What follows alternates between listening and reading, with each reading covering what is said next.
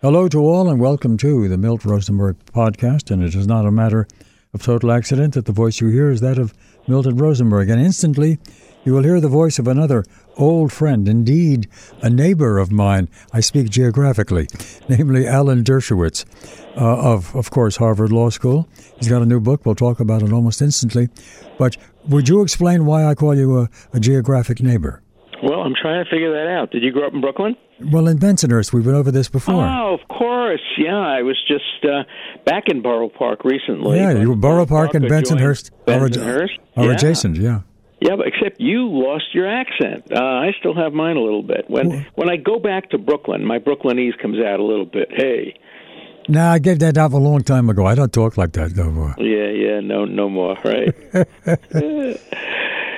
Actually, Borough Park in those days, and I'm sure is still the case in these days, it's being a neighborhood in Brooklyn, was um, next to uh, some other area, I guess, uh, the second leading Hasidic center in maybe the world, certainly in the country.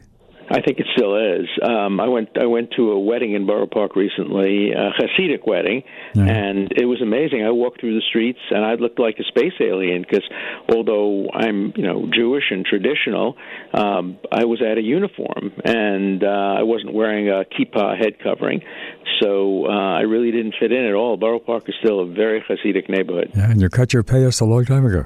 well, I had my I had passed until I was three, and then my my parents my parents allowed me to get a haircut when I was three. That that was the tradition. I think the first time we probably talked on the radio, and it's many years ago, um, it was one of your books about.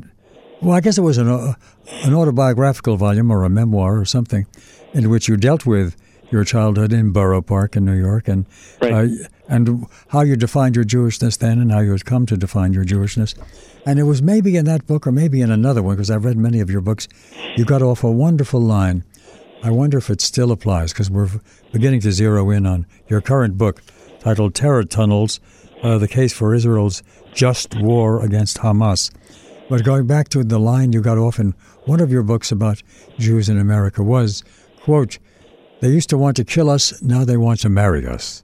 That's true. Yeah, that was the Vanishing American Jew. That's That was the And- book. Right. And I've written four or five books now about, you know, that touch on my growing up in Brooklyn. My first one was The Best Defense early in the 80s, and then I wrote a book called Chutzpah, which was the New York Times number one Do, bestseller. do remember and, that. Right, and then Vanishing American Jew, and now I have a another one just before I wrote Terror Tunnels called Taking the Stand: My Life in the Law, which is really a legal autobiography covering all my murder cases and my high-profile cases. But I do talk a little bit about growing up in Brooklyn there too. I can't, you know, you can get the you can get the boy out of Brooklyn, but you can't get Brooklyn out of the boy. And what about that sentence I've just remembered and quoted? They used to want to mar- kill us, now they want to marry us. Is, is that still the case, or do you sense that there is some nascent uh, uh, uh, American anti-Semitism which is getting beyond nascency is begin, beginning to bud across the uh, above the ground again?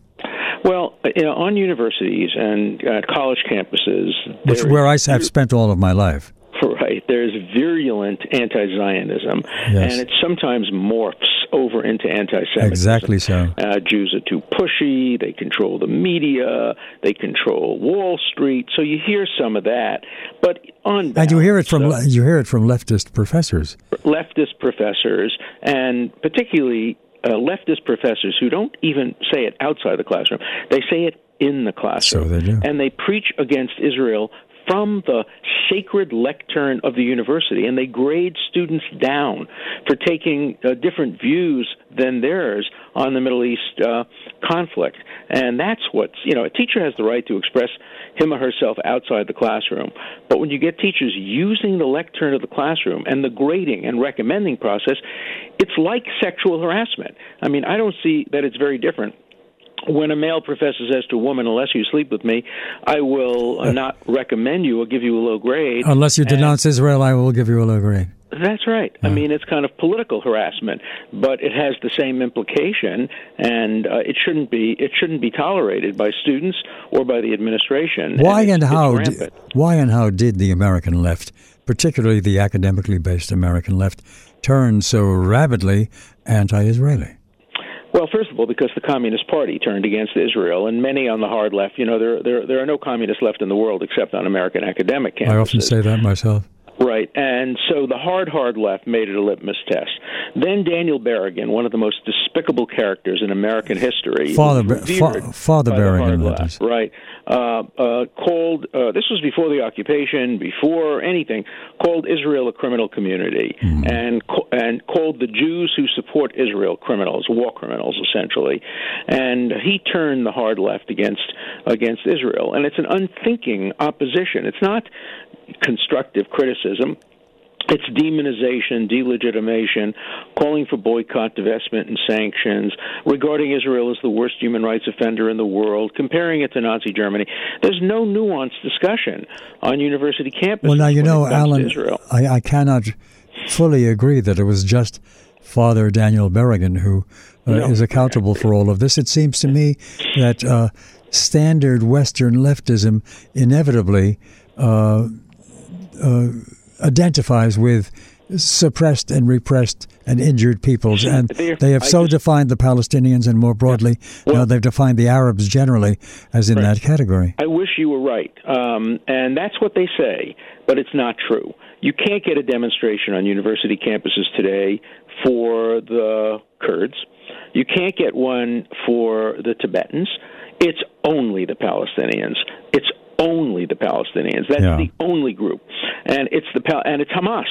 Uh, you get a woman like Judith Butler, a Jewish, gay, radical leftist uh, from California, who says that uh, Hamas is a progressive organization. These are the same people who said that Stalin was a progressive uh, when when he made his deal with Nazi Germany. Um, would would, would Judith Butler be stoned in Gaza, or would she have to go to Riyadh to be stoned? No, well, she if she certainly went to Gaza, she'd be stoned. If she went to uh, Iran, she'd be hanged. Uh, and I've challenged hang, for hang for what for what particular offense? For being gay. For being gay, exactly. Oh yeah. If, mm. if she tried to go there with her partner, um, she wouldn't leave alive. Uh, and yet she calls Hamas a progressive organization. This is a group that hates Christians, uh, that hates, uh, of course, Jews and Americans, and uh, has in its charter that you know Jews caused the French Revolution and the First World War and the Second World War and the drug trade. Uh, it's an overtly anti-Semitic well, wait a minute. and yet a Jewish woman s- supports them as progressive. Causing the French Revolution wasn't all bad, was it? you know. Uh, every, and and then there's this new concept called pinkwashing. Um, um, uh, act, some of the leaders of the gay community who are very virulently anti-Israel, and you wonder why, uh, say that the only reason Israel is the best country in the in, in the Middle East for gays and lesbians is because they use that to pinkwash how they're dealing with the Palestinians. So anything Israel does positive is turned negative by these uh, extremist radical leftists, um, and uh, it's had a big impact on university campuses because you know kids don't want to be unpopular with their teachers, and so you get the divestment boycott campaign directed against Israel, not against the Palestinians, who have rejected peace offers in 1938, 1948, 1967, 1993, 2001, and 2008. But they're never criticized for that. It's because Israel hasn't now made peace that the divestment boycott sanction campaign. Well, now you, you know, at at my university, uh, the University of Chicago, where I've been for a very very long time, and where I've recently uh, been emeritized as well as you have just been emeritized at Harvard Law School. Uh, the some of the students, Jewish students to be sure, maybe the one or two were not Jewish, have gone to the administration complaining about some of their social science professors and humanities professors are being too anti-Israel and using the classroom as a propaganda uh, mm-hmm. basis, so to speak. Well, we know that John Mearsheimer uh, has crossed well. the line from anti-Zionism to anti-Semitism. He recently blurbed a book by an Israeli Jew named Gilad Atzmon, who lives in England, and who said that he believes that Jews may well have used Christian blood to bake matzahs. He thinks that may be true, but the Holocaust probably isn't true. And John Mearsheimer blurbed that book and a professor of jurisprudence at the Harvard Law School, at the, at the uh, University of Chicago Law School, whose name I'm not remembering now, but he knows who he is, um, um, supported uh, Mearsheimer in, in blurbing that book. So Chicago, which has generally been an apolitical campus for the most part, has not been essentially involved in any of these protests, now has a bunch of professors who are hard left and anti-Israel, and I understand why why students are beginning to complain about that. Well, I don't know that Chicago's been uh, uh, so central or so non political. Remember, one other leading professor of law, just as you are a leading professor of law, is Bernardine Dohrn, the wife of Bill Ayers, and her degree is from the University of Chicago Law School. Yeah. Well, you know, Ayers and and and uh, Dohrn um, just escaped prison by the skin of their teeth. I mean, well, Dohrn they, served Dohrn served half right, a year. Or something. But they they deserved much much more imprisonment uh, because what they were doing was not just advocacy; they were planning uh, violent actions and engaging in violent actions. And the idea that they are rewarded with professorships and access to the future president, to me, has has always been uh, has always been shocking.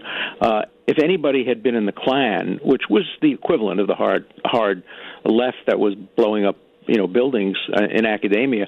If anybody had been in the Klan, can you imagine them getting a position, an academic position, just because they had either served their term or didn't serve a term and apologized? It would never happen. Uh, there is a very very sharp distinction between how we treat people on the right and how we treat people on the left. Exactly the opposite from what was in the 1940s and 50s, where if you were a former member of the American Fascist Party, you could get a job teaching in a college, but if you had been a communist or even a fellow traveler, you couldn't get a job. Then in the 70s and 80s, it switched completely. If you were an extreme right winger, you couldn't get a job. But no matter how far left you were, you could get a job. In fact, that was probably an advantage in getting a job. You get somebody like Norman Finkelstein, who is completely unqualified to be a professor, becomes appointed to uh, DePaul University. He was ultimately fired, but it was a close question for him, and he had no qualifications except that he was hard left and virulently anti-Israel. That was his only qualification. Now you know in that long impassioned passage, brilliantly uh, stated and uh, uh, fascinating in every particular detail and in every name named, you did get around to treating just uh, indirectly the friendship between Ayers and Dohrn on the one hand, and uh, a former student at the university, at the Harvard University Law School, namely one mm-hmm. Barack Obama. Mm-hmm. Uh, and you even speak of them as having access to the president. I hope they don't, but I do tend to worry about a president who first started his political career in the living room of uh, Dohrn and Ayers when he ran uh, for the state senate of mm-hmm. Illinois. Well, when I had to make the decision who to support for president, those certainly were factors, including the minister whose sermons he sat and listened to and allowed his children to listen to exactly. for so many years. Those were big, big negatives for me. But on balance, I liked his positions on uh, social issues, on the economy, and I voted for him um, uh, twice. And uh, you know, I don't get to pick perfect people to vote for for president or people with perfect backgrounds. I get to decide who is the best or sometimes the least worst of the candidates and then then then I vote. I'm a liberal Democrat who supports a woman's right to choose abortion, who supports gay rights, who's opposed to capital punishment, who's in favor of gun control, who believes in separation of church and state. So I can't find a home in the Republican Party. I'm thinking of writing a book called Why I Left the Left and Couldn't Join the Right. It's really why I left the hard left. I'm still a liberal Democrat, but I can't support the hard left at all in anything it does, but I can't join the right because of their point, their their views on all the points I've just mentioned. Your immediate assignment today is to talk about and draw from your new book, Terror Tunnels, and I should have mm-hmm. got to it by now, and I will in a moment. But since we're on this particular line of conversation, let me just pursue it just a bit. Uh, does your preference for Barack Obama extend to what is commonly called Obamacare? Does it extend to, and does it endorse? uh, the um, uh, the uh, campaign that he and his attorney general seem now to be launched upon to somehow revive racist uh, suspicion and antagonism in this country. Does it indeed also uh, support his legalization of 4.5 million uh, illegals, just the beginning of what may be a vast legalization of 12 to 15 million, uh, most of them Hispanic. Uh, how liberal are you, really? I'm pretty liberal on some of those. Um, you go issues. for all of that? Uh, well, let me start with Obamacare. I generally support uh, health care for for everybody in America. I wish it had been rolled out better. But on balance, I think it will go down in history as a major accomplishment of this president. I do uh, support also uh, a, a realistic approach to uh, how we deal with people who came to this country illegally, perhaps because some of my relatives came to this country illegally on the eve of the Holocaust. My grandfather uh, rescued 29 members of my family uh, in, in the summer, basically of 19 39, just before um, uh, Nazi Germany invaded Czechoslovakia, where my family lived, and brought them here by saying he had jobs for them when he didn't. Um, they've turned out to be extremely accomplished people. One was the chairman of the engineering department of Columbia. One's a distinguished uh, rabbi in Los Angeles. Another one is a very distinguished public relations person in Washington. So uh, I'm instinctively sympathetic to immigrants. Uh, you know how whether or not the president's doing it in exactly the right way, I think reasonable people could disagree about. But aren't you uh, also distinctively uh, committed to uh, the uh, the Constitution and the way in which it defines presidential responsibility? Of course, and that's why I'm not completely happy. Uh, I'm not happy, by the way, the way any presidents, Republicans and Democrats, have uh, asserted more power for the presidency than I think the framers originally intended. Exactly, yes. And uh, I would like to see us go back to a time when the legislature, like it is in parliamentary systems. I just came back from England where I spoke in a, in a committee room at the House of Lords yesterday, um, and um, I prefer to see um, the the role of Congress uh, enhanced and expanded, even though I don't love everything Congress does either. But I think we need to preserve our system of checks and balances, primarily on the issue of Iran. I think the president is just wrong and categorically wrong when he says that the decision about whether or not we make a deal with Iran is a decision that the president gets to make. No, you don't. Uh, it's a treaty, basically, and it requires confirmation by two thirds of the Senate. Even if it's not a treaty, the foreign policy of the United States, the responsibility for conducting it, is divided among the president and the legislature. Uh, ambassadors have to be confirmed. Uh, sanctions bills have to originate essentially in the House of Representatives. So if the president tries to make a bad deal with Iran, I hope Congress will stop him from doing that. And I will certainly defend the power of Congress uh, in relation to the president to play a major role in deciding whether or not the deal with Iran, which would allow them to become a threshold nuclear state, is a good deal for America and a good deal for the world and a good deal for peace. Right now, I'm very suspicious of that. Now, I'm going to turn to what is, after all, my responsibility. Let me do it this way. You've um, just made mention that you spoke only yesterday in a committee room of the House of Lords. Uh, you have, of course, in your time pleaded in Soviet uh, courts, and I suppose later in Russian courts.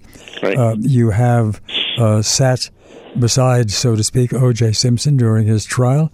You uh, got Klaus von Bülow released uh, after I his. I saw Klaus von Bülow two days ago in London. And, I trust he's doing well. And paid him a visit. Yeah. All right.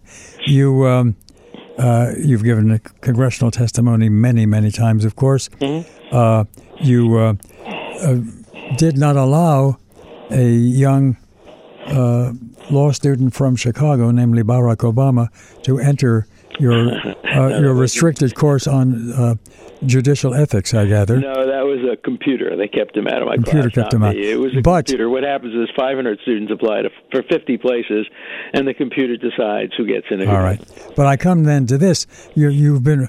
Uh, uh, very much around all sorts of places, doing all sorts of things. What were you doing, haunting the tunnels uh, between Gaza and Israel? It was a remarkable. Uh, How did you get there to begin day. with? Uh, I was in Israel uh, getting an honorary doctorate from the Technion. A friend of mine, who was a former Top Gun in the U.S. Air Force and the Israeli Air Force, said that he had gotten permission for me to go into a tunnel that had just recently been discovered by the Israel Defense Forces. This was before the war, before we really knew ah, about the mm-hmm. extensiveness of the tunnels. And I quickly drove down to Gaza and went into the tunnel, which was almost 100 feet underground, concrete uh, with little railroad tracks, and the exit which had been discovered by a Bedouin tracker working for the Israel Defense Forces, was just very close to a kindergarten with 57 Israeli children. And the only sole goal of that tunnel a death tunnel was to send death squads and kill and kidnap as many of those 57 children as possible. And I had dinner with uh, Benjamin Netanyahu just a few days later, and I told him about my experiences in the tunnel, and he was very reluctant to send troops into Gaza to destroy the tunnels. But the only way to destroy the tunnels is by sending troops into Gaza. And ultimately, when Hamas used the tunnels again and killed several Israelis, uh, Netanyahu finally had to send uh, troops in. And so, because I was in those tunnels before the war, I immediately wrote a book. Uh, called Terror Tunnels The Case for Israel's Just War Against Hamas. And I did it as an ebook.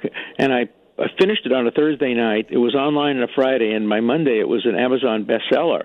Uh, it's amazing how quickly you can get ebooks out. Now it's a hardcover book as well, and you can get it in bookstores or online. I, I hold it uh, in, in my hand at the moment. Yeah. Uh, Terror Tunnels uh, by Alan Dershowitz is now published by Rosetta Books. Mm-hmm. It's an ebook publishing company, but they're also publishing yeah. hardcover now. Um, well, let's get to the case in some fuller detail.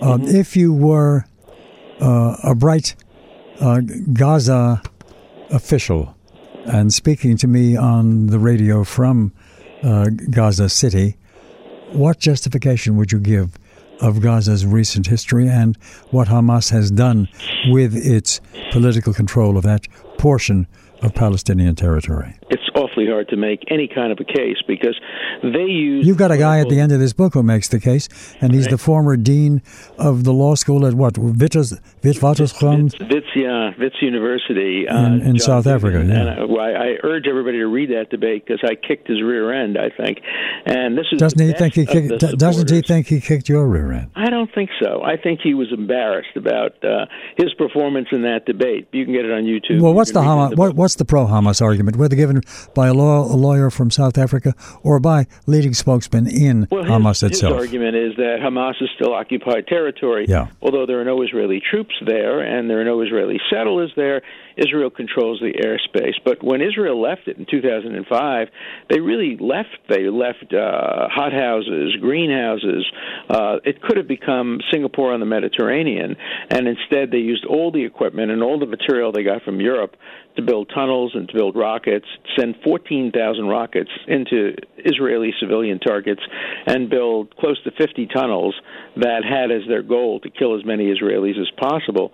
Um, you know, and, and they use what I call the dead baby strategy. They they put young children in harm's way. They fire their rockets from UN schools, from hospitals, from mosques. They build their tunnels in mosques. The entrances are in mosques. You can see if you go online, you can see photographs of the entrances to tunnels in mosques, so that Israel is put to the choice either let these military targets continue to attack uh, Israel or attack them. And if you attack them, you know you're going to kill some civilians. And Hamas wants Israel to kill Palestinian civilians. The amazing thing to me is that when this happens, Hamas gains popularity among the Palestinians, not only in Gaza but in the West Bank. And uh, polls show, just today, a poll was released that showed that even Palestinians in the West Bank, 80% uh, support increased terrorism against Israel in the Jerusalem area. So when you hear that the Palestinian people really want peace, you have to look at the data. You have to look at the polls. Israel has offered peace so many times, most recently in 2008, when the Palestinians were offered everything they wanted, and they turned it down because ultimately what they want is the destruction of the nation state of the Jewish people. Well, let, let me pick up and offer you a, a thought, and to, to which I seek your response. Sure. That there has been anti Israeli sentiment among the Palestinians from 1948 on, and indeed from the 1920s on, yeah. uh, we know.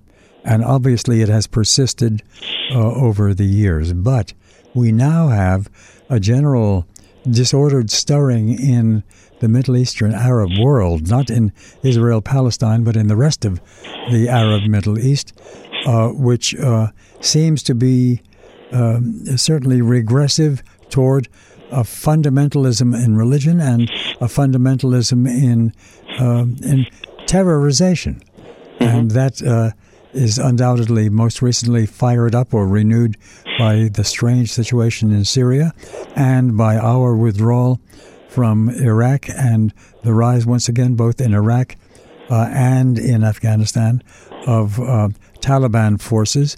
Mm-hmm. Uh, and with all of that, generally, uh, a as I say, I'll use the word again, a regression toward not merely um, a more primitive or basic form of exclusivist uh, Islam, but a primitive and more basic form of anti Israelism or anti can't say anti Semitism. The usual limit, of course, is that they are Semites also, mm-hmm. but anti Jewish uh, feeling, which has taken uh, and does take a vigorous physical aggressive form. Therefore, the Palestinians, whether in the West Bank or down there in Gaza, are as part of a more general movement that is now sweeping the disordered Arab Middle East, uh, the uh, people of the Palestinians uh, in their two separate sectors of the nascent Palestinian state are more overtly anti Israeli and less cooperative now than they would have been 10 years ago. Well, I think there's some truth to that. I think the Palestinians are a mixed group. If you go to Ramallah, you see a lot of secular Palestinians, a lot of modern Palestinians, high tech. They drive uh, nice German cars. They uh, invest uh, and produce high tech equipment. I think there are a lot of Palestinians who would like to move into the 21st century, and there are a lot who would like to move back to the 13th century, some to the 7th century. Um, and the interesting thing, of course, is that it's not only among um, uh, ISIS and the Taliban, but even the enemies of the ISIS and Taliban, who are, of course, Saudi Arabia and the Emirates, they're still living partly in the 13th century and partly in the 21st century. You go to you know uh, Doha, you go to Qatar, you go to uh, some of the Emirates, and they're, they're they're you know 21st century lives, and then you hear how they treat women and uh, how they treat democracy, and it sounds like it's a throwback to the 13th century. So it's very complicated. It gives Israel some opportunities because you know the enemy of my enemy is not necessarily my friend, but at least you can make alliances with them. And I think Israel is making some alliances with uh, the Saudis and with the Emirates. Um, I think this is a good time for Israel to offer again a generous peace. It is whispered, in, in some, but of course there's an election going on now, so that won't happen. At least. It's whispered in months. some quarters that Israel is maybe also secretly going to undertake or is under undertaking some sort of temporary relationship with Iran because Iran is equally troubled by the rise of ISIS or ISIL, and uh, so is Israel. And so they've got a common enemy. Therefore, the enemy of my enemy is my friend, even if that uh, enemy of the enemy is Iran.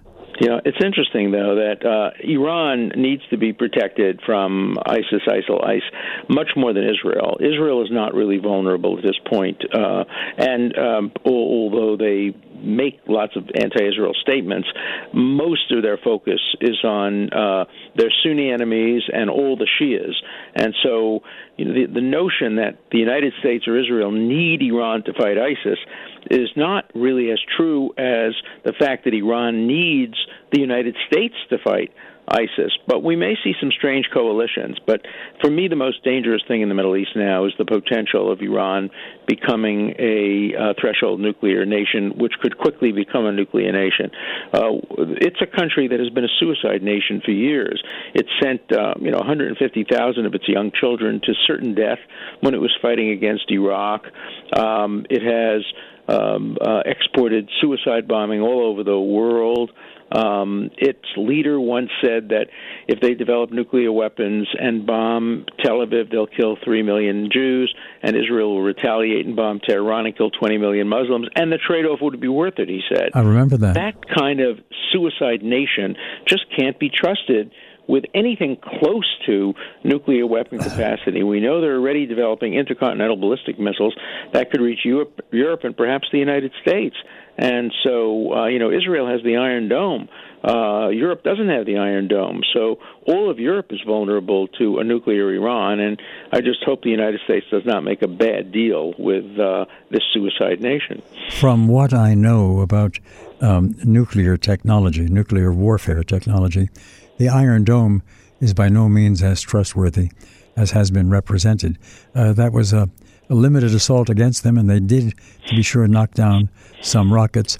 But um, you can't possibly yet in in contemporary technology uh, develop uh, the sort of uh, total safe sky uh, protected from all possible incoming uh, nuclear tipped rockets, for that matter, as um, is contemplated, as was No, contemplated by Reagan when he first put the Star Wars Right. uh, uh, forward, or as is contemplated these days and is given in the propaganda pr- pronouncements from the Israeli equivalent of the Department of Defense. They were lucky this time around, but a more full assault from other Arab nations could still undo Israel. It seems to me eternally Israel is living um, on a precipice, and that hurts me deeply. I've got relatives there, I've been there. I love the fact that it exists, but I worry tremendously about whether. Uh, a hundred years from now, there will be an Israel. I Fifty think years from will now, Be. I think there will be, but Israel needs to have the support of the democratic world and the free world, and the fact that so many young people are turning against it uh, does pose great dangers, and, and it's unclear why uh, the many academics and many young people would favor uh, you know regimes that repress women, repress gays, are environmental disasters, uh, and uh, have no concept of democracy, repress Christians. It's just incomprehensible. Israel is surrounded by enemies and has to do what it can to defend itself. And the challenge I throw out when I speak on college audiences name one country in the world faced with threats comparable to those threats faced by Israel that has ever had a better record of human rights, a better record of protecting enemy civilians, um, higher compliance with the rule of law, uh, a greater sensitivity to civil liberties and, and civil rights. You can't name a country that has a better record. You might be able to name some that are as good, uh, but none that are better, and very few that are as good. And yet, when you ask college students, some of them think it's Nazi Germany and it's you know the worst offender in the world. And in, in my book Terror Tunnels, I end with a prescription for how to make sure that these wars continue. And the prescription is, you know, have unilateral recognition of the Palestinians because that will drive them away from the bargaining table. What do they have to bargain if they're getting recognized anyway by uh, European countries and by the United Nations? And also condemn Israel every time it defends itself. That way, you'll guarantee that Hamas will have wars every two years in which they'll attack Israel. Israel will fight back, and Israel will be condemned. So Hamas wins every one of these wars of public relations. They lose the war on the ground. Many of their citizens get killed, but they still win the war of public relations. Alan- That's why they're going to continue to do it. let me bring up another touchy and difficult matter. uh, there is an elephant in the room, and the room being Israel. If it's not an elephant, it's at least uh, uh, um, a lion set loose.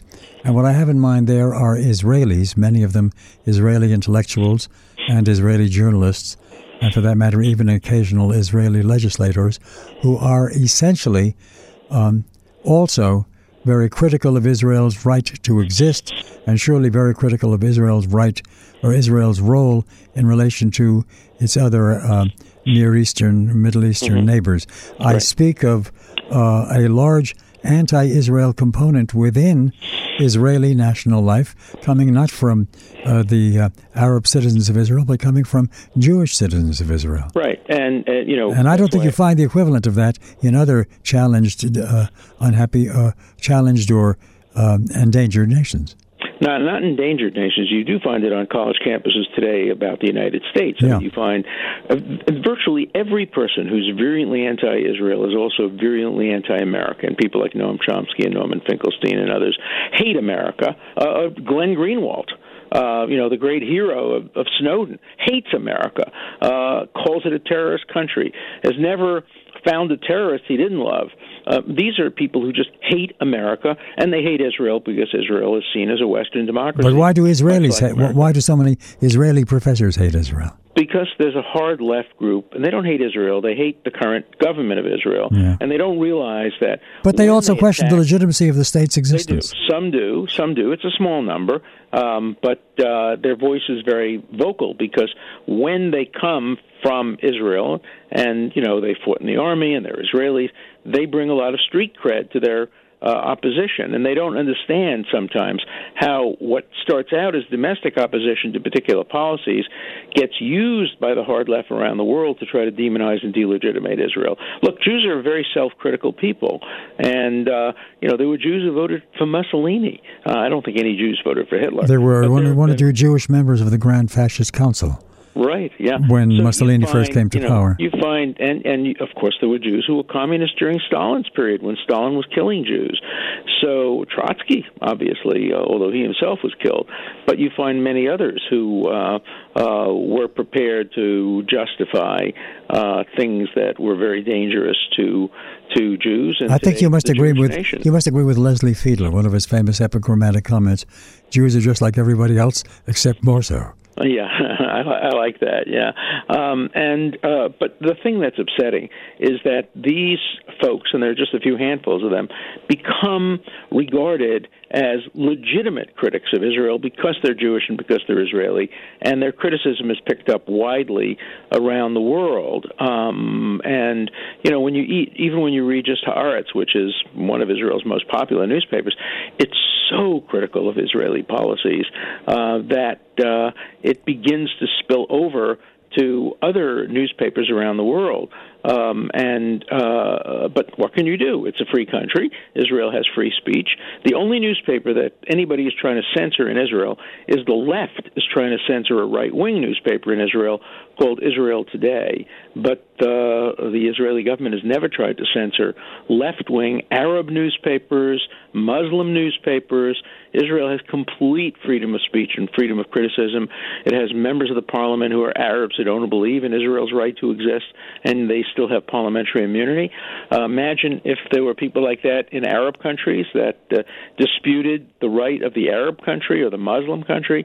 They would never be allowed to serve in the legislature. In fact, the Arabs of Israel have more rights than Arabs anywhere else in the world in the Arab world or in the Muslim world, and yet Israel is subjected to this uh, double standard of criticism. You and I were thrilled as kids when you in Borough Park and I in Bensonhurst when uh, shortly after World War II ended, Israel was established by an act of the United Nations, essentially. Yeah. Um, and uh, certainly would have predicted by the time uh, the century had ended, uh, more than 50 years forward, or by uh, 50 years forward plus another 14, that uh, Israel would be established and at peace and flourishing with its uh, benefited Arab Mm-hmm. neighbors. Uh, instead, uh, the question of its continued existence still brings a pang of anxiety. Uh, to Yeah. our older minds and our older hearts. When will this anxiety, if ever, end? Well, you know, you'd have thought that after all these years, uh, the Arab world would accept the reality of Israel. But the fact that Israel is in danger encourages many of the radical Arabs to say, let's not stop, let's not give up, Sure. let's not make peace, let's not end the refugee camps that people have been in now for 64 years. The other challenge I throw out to people is name any country in the history of the world that has contributed so much to the world in 64 years as Israel has. More life saving medical technology. Israel has saved more Arabs and Muslim lives than any country in the world. Israel has more patents, more startups, more uh, innovations, more Nobel Prizes uh, than any country its size. And yet, uh, it's condemned rather than praised. The digital culture, which has now transformed all of life, uh, is uh, based in the United States and the second leading contributor in terms of invention and technology to the digital culture, and it's all in its continuing evolution towards the sky uh, is Israel itself, I believe. Yeah, and you know, I challenged Stephen Hawking's when Stephen Hawking's joined the BDS movement and said he would not go to Israel, that he was part of the boycott. I challenged him to debate me uh, in in Britain on the morality of the DBS movement, the divestment, boycott, and sanction movement, but he could not accept the challenge because he would have to speak through a machine that Yeah. was invented in Israel. Yes. And how could he how could he be demanding uh, sanctions and divestment and boycotts of Israel when he would be debating through a machine that he uses that was invented in Israel? And the reason the boycott, divest, sanction movement will never work in the world is that Israel's technology is indispensable, and so many of the things that we rely on for cell phones and computers were invented in Israel and developed in Israel. That that boycott movement will never work, but that doesn't stop uh, people from uh, engaging in it and supporting it.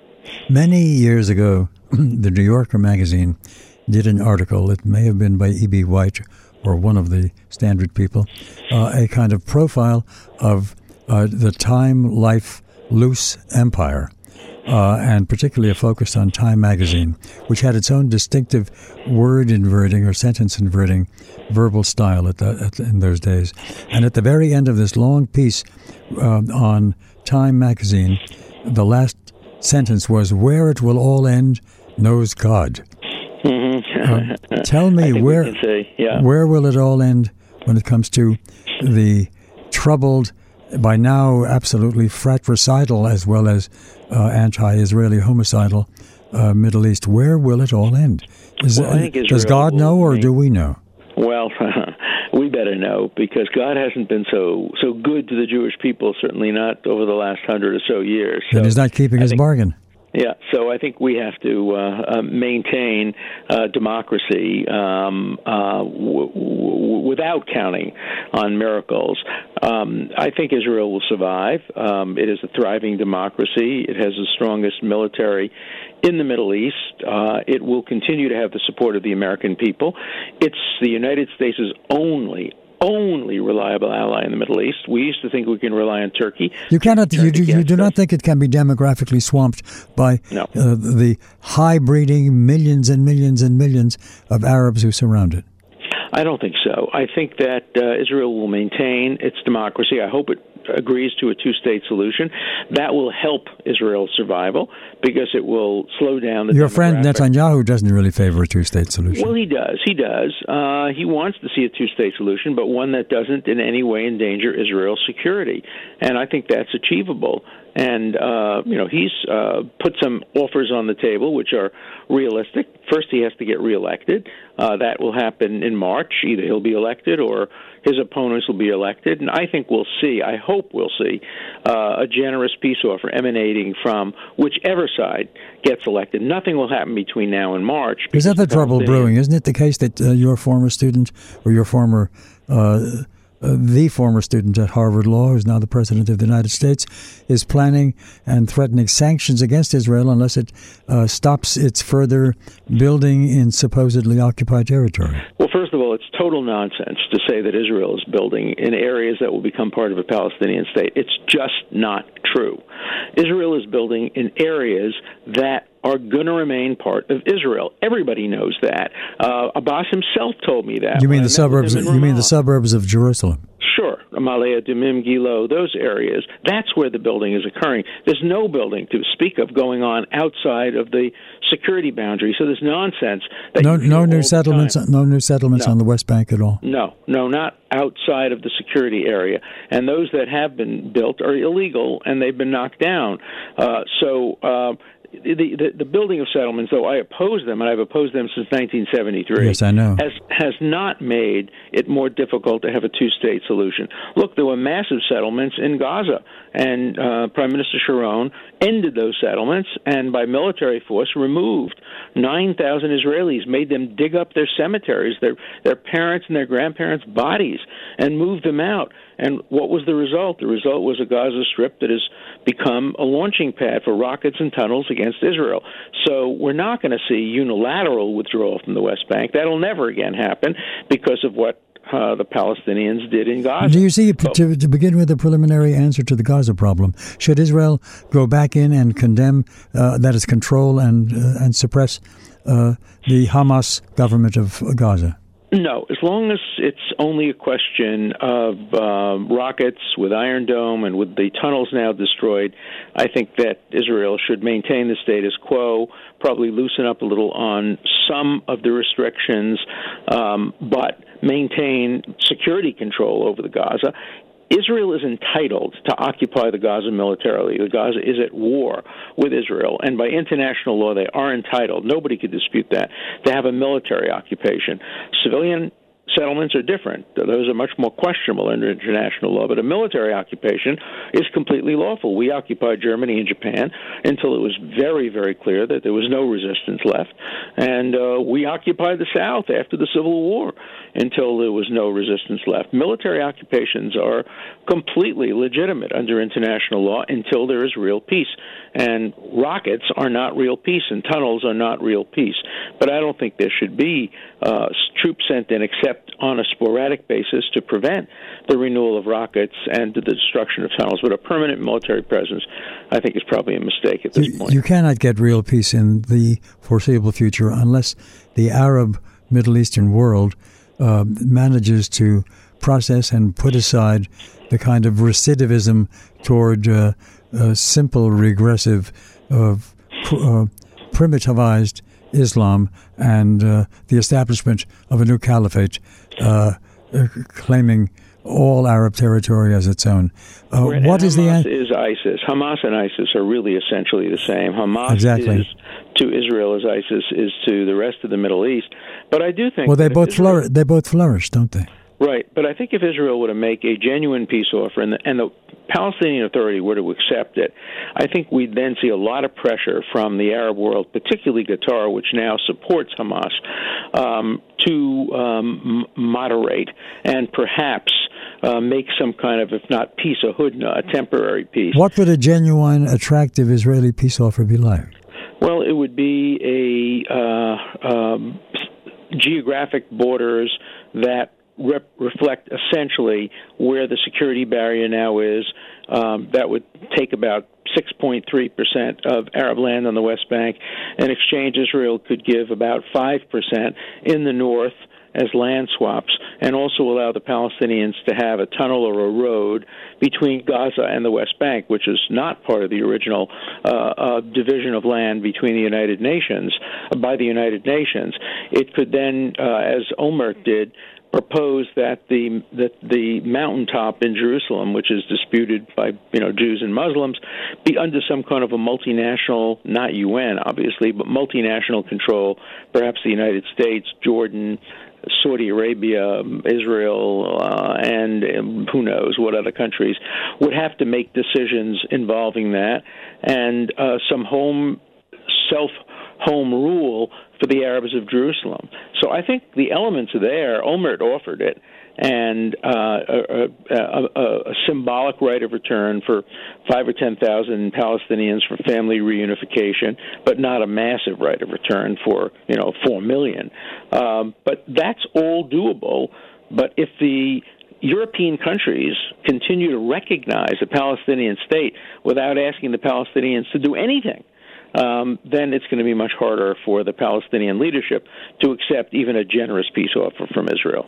Your mention of your visit, uh, I think only yesterday from the time we're recording this, to uh, London and the House of Lords uh, had to do with uh, Lords considering a bill recognizing the Palestinian state, which has already indeed passed the House of Commons. Is that right? It passed the House of Commons, but many of the parliamentarians stayed away. They didn't dissent. They didn't um, vote no, but they stayed away. So the number of people who actually voted for it was less than a majority of uh-huh. the House of Commons. Uh, and in Spain, they voted for it, but with conditions. Um, the bad guys really are the Swedes that voted uh, just unilaterally and unconditionally for a Palestinian state. The International Criminal Court which has now given observer status to the Palestinians, of course, the General Assembly of the United Nations, and uh, there are now proposals in Belgium and Holland and other countries in Europe to uh, recognize Palestine as a state without asking them to do anything. That is a prescription for disaster. So, listen, uh, we're coming close to the available end of the available time. Uh, you're officially retired from the Harvard Law faculty this year for the first time. That's uh, right. First time does that mean 50 years? I'm not teaching a semester. Does right? that mean you're going to kind of uh, dissolve into the distance uh, and no we'll no longer see you? I'm I'm writing a lot of things, uh, and I'm traveling, and I'm litigating quite a few cases. What are you litigating? Well, a lot of international cases involving multiple countries. Uh, one of the reasons I was in uh, London was uh, for several cases that I have. I'm not free to discuss them, but um, I'm I'm I'm very very busy. I've argued several appeals. I have some more to argue. I was involved in a Supreme Court case this year, and I have more some more of those. But like every 76 year old Jew, I go to Miami Beach for the winter. I think there's a law in Massachusetts that you have to go to Miami Beach at least for a couple of months. So we basically live down there for the winter, and it's very nice, and walk the beach and uh, spend a lot of time reading. But I don't have any uh, any class obligations, so it gives it frees me up to do what I want. Uh, a last word, if I may. We're both old academics, as mm-hmm. well as old Brooklyn Jews. Uh, your institution, Harvard University, it's been through some strange changes in recent years. Not all of them really terribly attractive to somebody with some conservative uh, uh, attitudes looking on from a distance. What is, how goes, how fares Harvard? I think it's doing very well. Um, for example, on the Israel thing, uh, many, many Harvard professors represent many points of view on Israel, and the debates on campus have been pretty, pretty nuanced, uh, which is not the case on most campuses around not only the country but around the world. I think Harvard's in pretty good shape. Uh, the law school's in pretty good shape. Uh, we have a lot of uh, conservatives, a lot of liberals. Uh, there's a lot of diversity of views. I don't think you hear much propagandizing in the classrooms at Harvard. So, um, you know, I left Harvard. I left it voluntarily after 50 years of teaching there, and I think I left it in pretty good shape. I think it's in better shape having left it than when I got there in 1964. Which of your former students are you proudest of? Oh, I can't. It's like saying which of my children are you proudest of. I'm so proud of so many. I've had 10,000 students, and many of them are in positions of great power and authority. Uh, you know, Elena Kagan is a former student. She sits on the Supreme Court of the United States, and um, you know, I've had controversial former students. Eliot Spitzer uh, was my former research assistant, really? uh, and and uh, you know he was a terrific research assistant and a very good governor, but you know he he had to leave the governorship. So I've had so many good students, and I I can't identify any one or even ten in in particular. And I've had conservatives and liberals as my research assistants, and I don't try to change my students' political views. If you come in as a liberal, I want you to come out as a smarter liberal. Come in as a conservative, a smarter conservative. You know, if you believe in God, I want you to come out as a smarter religious person. If you don't, as a smarter agnostic. So I'm not trying to change people's minds. I'm just trying to improve the quality of their uh, education and of their ability to think out, uh, think about things. By the way, and let this this will have to be our my last query. Um, and if you come out. Uh, a liberal. If you're a liberal, come out a better liberal. A conservative, come out a better conservative. And if you're a Jew and you've been through um, the maturing experiences that you've been through at the particular institutions and so on, uh, how does one come out a better Jew? What kind of Jew are you these days? Well, I'm a Jew. I mean, I'm I, I I strongly identify with my culture and my heritage. I'm skeptical about everything, so I'm skeptical about theology. I'm skeptical about science. You know, my life is skepticism and asking questions. But you're not you're not then identify. a truly you're not then a truly religious person, are you? Well, you know, it depends on how you define religious. I love going to the synagogue. Uh, this Saturday night, I'm going to hear a great cantor, Helfgott, uh, in my synagogue uh, in in New York. I go to an Orthodox synagogue in New York, but I'm a mm-hmm. member of five different synagogues. I'm a member of Reform Synagogue, Conservative Synagogue. Uh, I'm a faculty advisor at Chabad or uh, at Harvard and um, and and and an active member of our Orthodox synagogue in New York. So I'm I would call myself a post-denominational eclectic Jew. Well, I guess you're a better Jew than I am, Gagarin. That's wonderful. Well, we each define it. You know, religion is for us to define for ourselves. Yeah. There are no rule books. Well, I find in my own uh, aging reality that.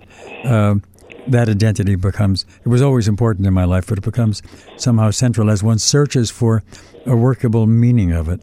Right. Um, and that's what life is all about searching for a meaning. Uh, we don't come with an instruction manual. Uh, there are no rules from on high. We have to make our own rules and do the best we can and uh, live by our experiences. Now, you will forgive me, sir, by ending uh, with some mention of your new book, Alan Dershowitz's book, is titled. The, this is what your fortieth book, your fiftieth. no, only my thirty-first. Mere thirty-first. It is titled "Terror Tunnels: The Case for Israel's Just War Against Hamas." and it's published by ebooks, and you can get it in hardcover as if it were um, a book from the day when um, they really made books and sold books, uh, titled Rosetta Books. Indeed, it's a rather handsomely done uh, printed volume. Well, and, thank you so much. I appreciate it. And it's an easy read. It's a relatively yeah. short book, and it's accessible, so I hope people will read it. And I thank you so much for joining us. It's been a real oh, delight for me so to touch it's bases always again. A pleasure. Always a pleasure to be on with you, Mel. Thank Bye. you again.